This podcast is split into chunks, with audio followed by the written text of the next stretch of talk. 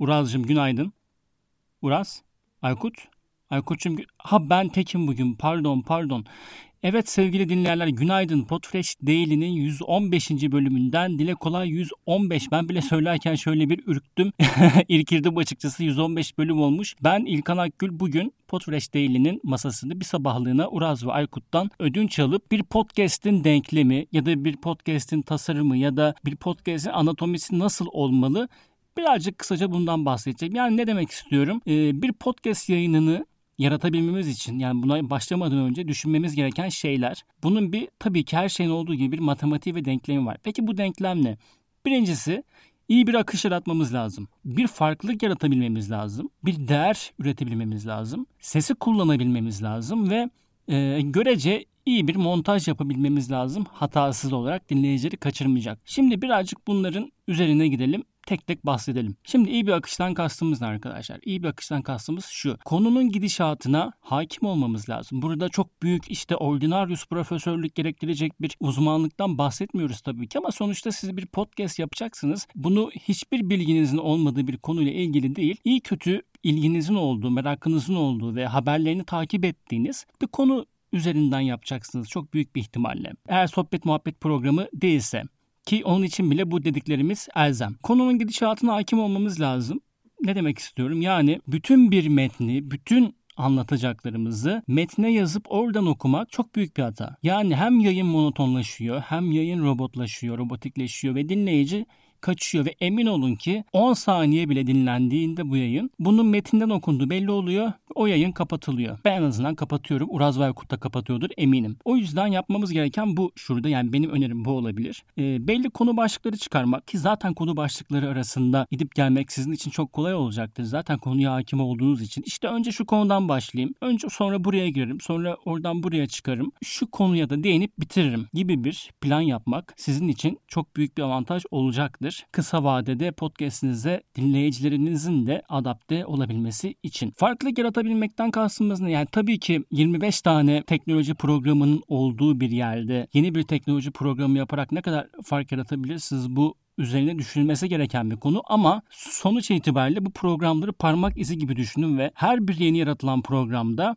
e, sizin katacağınız kişisel, e, manevi, maddi, teknik her türlü bir farklılık mutlaka vardır. Siz fark etmeseniz de vardır. Ama onun farkında olmak çok önemli. Sizi diğer programlardan ayıran şey ne? Bu sorular önemli. Ya da bir arkadaşınız sizi dinlediğinde niye kendi başka bir arkadaşına sizin programınızın linkini atıp ya bak böyle bir program var çok güzel diye paylaşmalı. Yeteri kadar zaman ve kaynağımız var mı? En büyük sorunlardan birisi de bu farklılık yaratabilmek konusunda. Haftada bir yayın yapmak istiyorsak haftada bir yayına dahi ayıracak zamanımızın olup olmadığı konusunda kendimizi sorgulamamız gerekiyor. Kendi hayatımızı bir gözden geçirmemiz gerekiyor. Ee, bize bazı arkadaşlarımız gelip şunu diyor ya ben haftada iki program yaparım diyor. Diyoruz ki yani yapamazsın. Biz senin işini senden daha iyi biliyor olamayız ama hani senin yoğunluğuna bakınca haftada 2-3 yayın yapamazsın sen. Haftada bir yayın yap ama yap yani ya da 2 haftada bir yap. Hani e, bunu işte 2 haftada bir yapacağım deyip 3 haftada bir yapınca bir anlamı olmuyor. Çünkü siz farkında olmasanız da burada bir aidiyet oluşuyor. Dinleyiciler ya da diğer yayıncılar bir şekilde sizi dinleyenler programınızın gelme saatini, gününü bekliyor. Bu yüzden dinleyicilerimizi üzmemek, bizleri takip eden insanları üzmemek, rutinimize uymak önemli. Bunu şöyle düşünün. Ee, sevdiğiniz bir dizinin yeni bölümü gelmiyor ve ona Twitter'da lanetler okuyorsunuz. Öyle bir şey düşünün. Böyle sinir bozucu bir durum.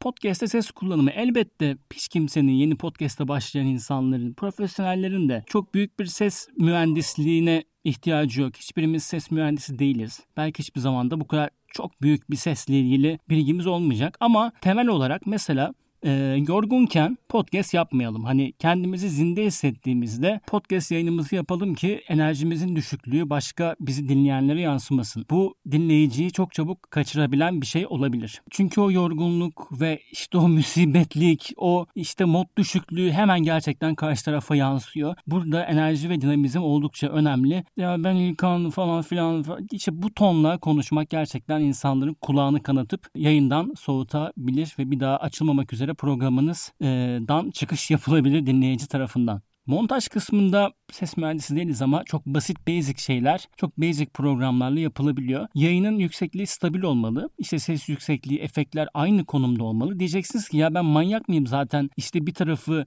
yüksek bir tarafı alçak yapayım. Bu yani aslında programları kullanmak çok zor değil. O yüzden siz farkında olmasanız da bir düğmeye bir noktaya basıp bir yere tıklayıp bu yanlışlık da olabiliyor. Bu yüzden yayınınızı da birkaç kere mutlaka mutlaka baştan sona dinleyin. Herhangi bir sıkıntı olmaması açısından. Aldığınız nefesleri mutlaka temizleyin. Ee, siz konuşurken fark etmiyor olabilirsiniz ama nefeslerin derin nefes alıp vermek ya da her cümle başında, her cümle sonunda e, nefesinizi toplayıp yeni nefes aldığınızda yeni cümleye başlarken o çıkan nefes sesi rahatsızlık verici olabiliyor. Bunları mutlaka temizleyin. Uzun boşluklardan kaçının. iki cümlenin arasında 5 saniye boşluk olmasın. Gereksiz yerleri mutlaka atın diyebilirim ve bir podcast'i yaratmanın böyle kısaca ufak triklerinden de bahsetmiş olduk bu yayında. Ben İlkan en başında da belirttiğim gibi bugün yayını Uraz ve Aykut'tan bir sabahlığına devraldım. Ee, bundan sonra da yine sesimi muhtemelen duyacaksınız ama belki Uraz'la belki Aykut'la beraber. Şimdilik hoşçakalın diyeyim. Yarın yeni bölümde tekrar görüşmek üzere.